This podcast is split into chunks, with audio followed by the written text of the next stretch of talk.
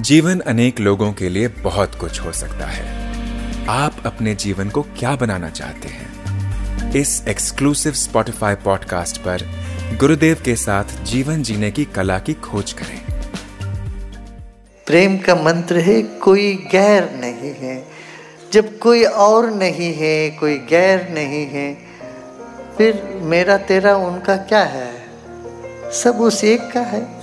जो कुछ भी है संसार में, ये सब कुछ परमात्मा का है। और परमात्मा हमारे अपने। हमको एक मिनट भी परमात्मा नहीं छोड़ता है, हमारे पीछे लगा रहता है। हमारे भीतर ही रहता है। तो जब ऐसा है तो दुनिया का मालिक तुम हो, और मालिक तुम्हारे भीतर बैठा है। दुनिया का मालिक मैं हूँ करके मत चलता रहे, चलते रहना तो निमांस भेज देंगे लोग तुम पागल खाने में भेज देंगे। इतना तो एक कदम तो उठाओ ना, दुनिया का मालिक हमारे अपने हमारे भीतर बैठे हैं। तब उनके नाते सब कोई हमारे अपने होते हैं। फिर कर्म की क्या बात हुई? कहाँ बंधन हो गया? अरे, अपने घर का खाना खा के तुम थोड़ी ना कहते हो, मैं माँ से बंध गया, पाप पिता से बंध गया, भाई से बंध गया, बहन से बंध गया बंध गया, ऐसा समझते हो क्या? अरे पत्नी तो रोज तुमको खाना परोसेगी, पति पत्नी आपस में तो बैठ के खाते हैं, और एक ही बर्तन का नमक, एक ही खाना है। ऐसे समझते बंद गए? ज्ञान के क्षेत्र में एक कदम भी रखोगे तो मैं कर्म बंधन से मुक्ति है, समझ ले कोई पराया समझ के तुम रखोगे, तब अवश्य बंधन महसूस हो अरे, मैं इनसे दूर रहूँ और इनसे मैं कोई रिश्ता नहीं रखना चाहता हूँ और इनका नमक नहीं खाना चाहता हूँ। इस तरह से सब सोचते ऋणानुबंध तो होता है, ऋण तो होता ही है। कोई एक छोटा सा तुम्हारा काम करते, तुम तो उनको धन्यवाद तो देते हो ना। देते हो कि नहीं? अरे भाई, धन्यवाद है। कि उनसे हमको कुछ राहत मिले। है ना? कुछ गलती होती हो तो बोल चूक माफ़ कर देना। बोलते हो कि नहीं? बोलते कि नहीं? हाँ। देखो, पूरी दुनिया में थैंक्स गिविंग होता है। मैंने अमेरिका में होता है खास तौर से थैंक्स गिविंग उस दिन धन्यवाद देते हैं। अपने यहाँ भारत में सूर्य देवता को अर्घ्य देते हैं। संक्रांति, आज भी एक संक्रांति है, वैसे। माघ संक्रांति। आज संक्रांति में अर्घ्य देते हैं। क्या?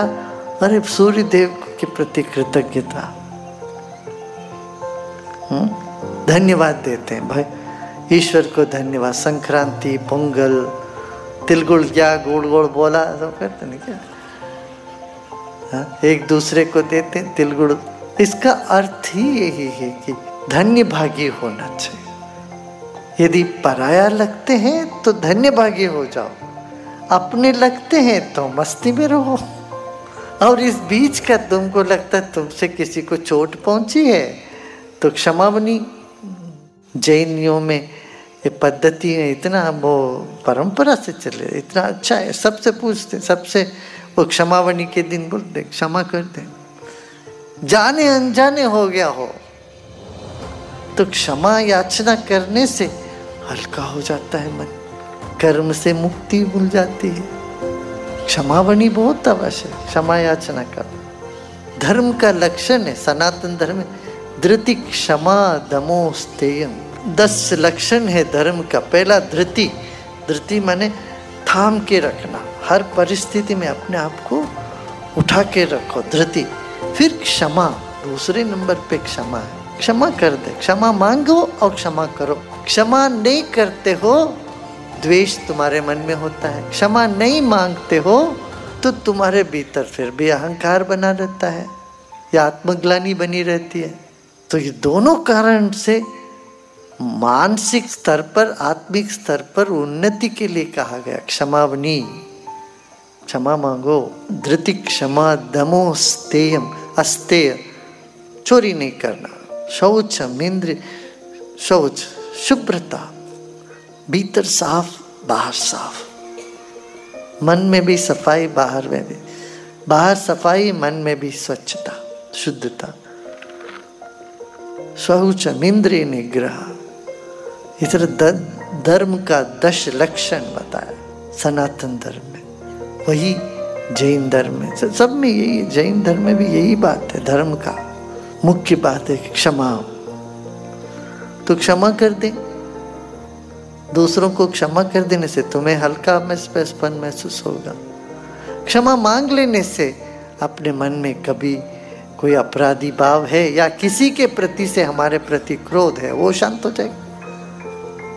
अरे किसी के फैसला क्या हुआ? हमको माफ़ कर दीजिए भूल चूक हो तो, तो उनके मन में क्रोध रह जाएगा क्या? क्या? नहीं ठीक है। तो ये ऐसे ही जीवन में अपना प्रसन्न रहो और प्रसन्नता बांटो। देखो उतल पुतल तो होता है, कभी कुछ कभी कुछ। ये सब सहज है, जीवन का अंग है। आशा है आपको ये एपिसोड पसंद आया होगा। रेगुलर अपडेट प्राप्त करने के लिए स्पॉटिफाई पर आर्ट ऑफ़ लिविंग गुरुदेव के साथ को फॉलो करें।